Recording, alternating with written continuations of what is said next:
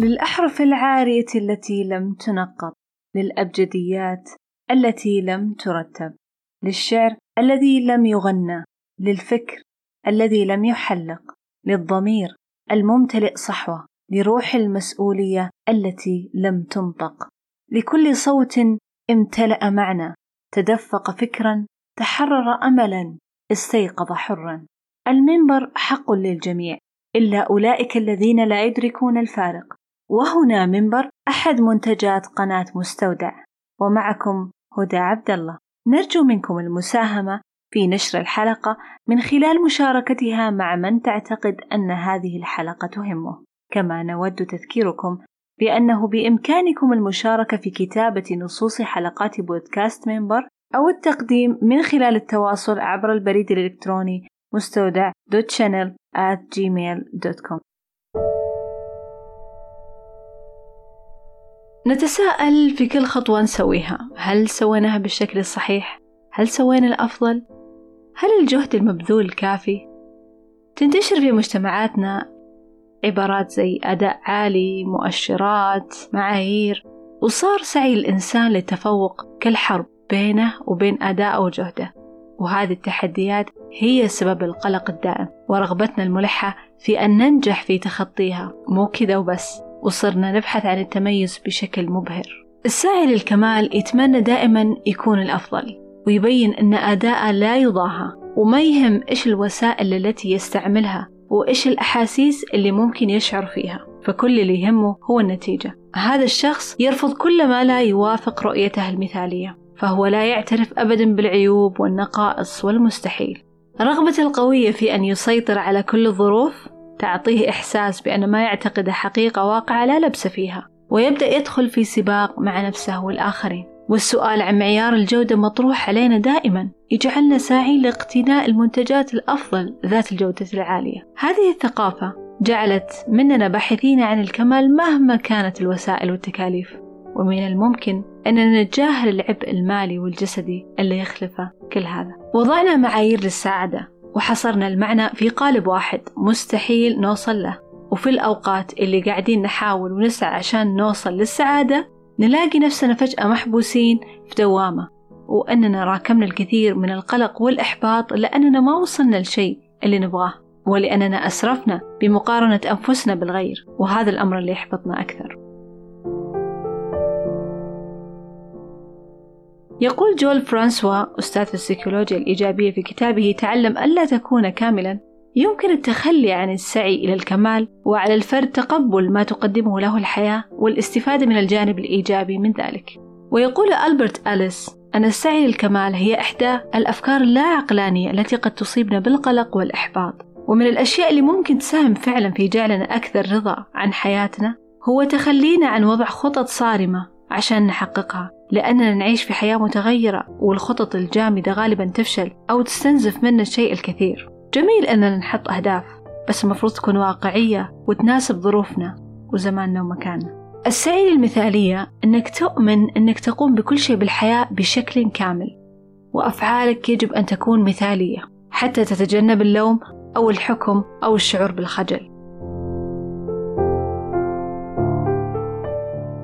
وفي حال عدم توفر ذلك أو عدم تحقيقه سوف ينتابك الكثير من الحزن والمشاعر المؤلمة. مثال لو حسيت أنك متوتر جدا قبل دخول لك مقابلة توظيف هذا أمر طبيعي مو المفروض أنه يزعجك. ولا تعتقد أن هذا عيب فيك ولازم تعدله. والخطير هنا أنه يوصل فيك الأمر لحد الإدمان لأنك في كل مرة تتعرض للوم والانتقاد حتبدأ تفكر أنك غير مثالي بشكل كافي. تبدأ تقاوم المنطق الخاطئ للكمالية. فتصبح أكثر إصرار في سعيك لإظهار كل شيء بشكل صحيح ومثالي وقد يفوق قدراتك. البحث عن المثالية تصرف يجعل التعاسة تحيط بك.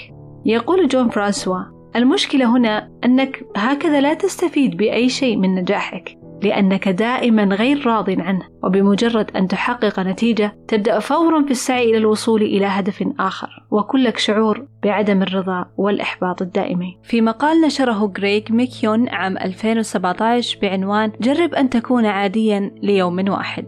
يقول فيه أجريت مقابلة مع ديفيد بيرنز مؤلف كتاب الإحساس بالهناء Feeling Good الذي توصل إلى نتيجة بناء على عدة جلسات علاجية.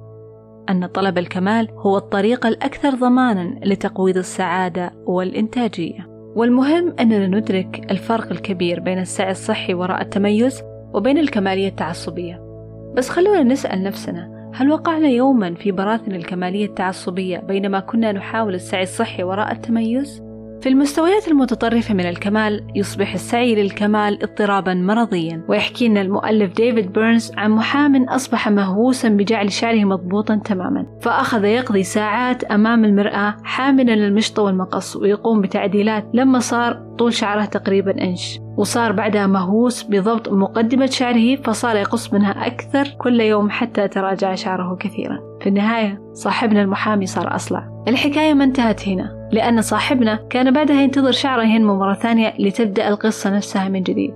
في نهاية المطاف قادته رغبته في الحصول على شعر مثالي إلى التوقف عن ممارسة القانون كي يتفرغ لهوسه.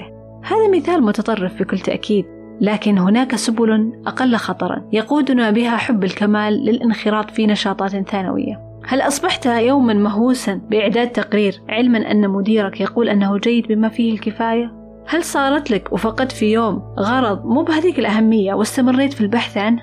هل يطلب منك زملائك دائما أن تنسى الأمر؟ السعي للكمال بدرجة مبالغ فيها قد يقود إلى عواقب سلبية حصل هذا لديفيد لما طلب منه أن يقدم ورشة عمل لقادة شركة تقنية مشهورة استغرق وقتا لفهم احتياجاتهم وتخصيص المواد الدراسية لهم ومع أنه كان عنده مسبقا الكثير جدا من المواد التي درسها مرات عديدة وعادت بنتائج أكثر من رائعة إلا أن هوسه بجعلها مثالية دفعه للاستغناء عنها جميعا الليلة السابقة فكانت النتيجة أنه كان منهك وغير مستعد. أصبح مرتبك بشكل غير عادي وأصبح مشوشا وبدأ يستوعب أنه لو سعى لتحقيق شيء متوسط بدل شيء مثالي لتمكن من التركيز أكثر على العمل في تلك اللحظة ولكانت الأمور اختلفت كثيرا بالنسبة له. هذا الموقف ولد في رأسه تساؤل ماذا لو كانت محاولة أن تكون عاديا طريقة أفضل لتسريع نجاحك؟ عشان نفهم الصورة بشكل واضح إحنا بحاجة لأن نفهم دور الخوف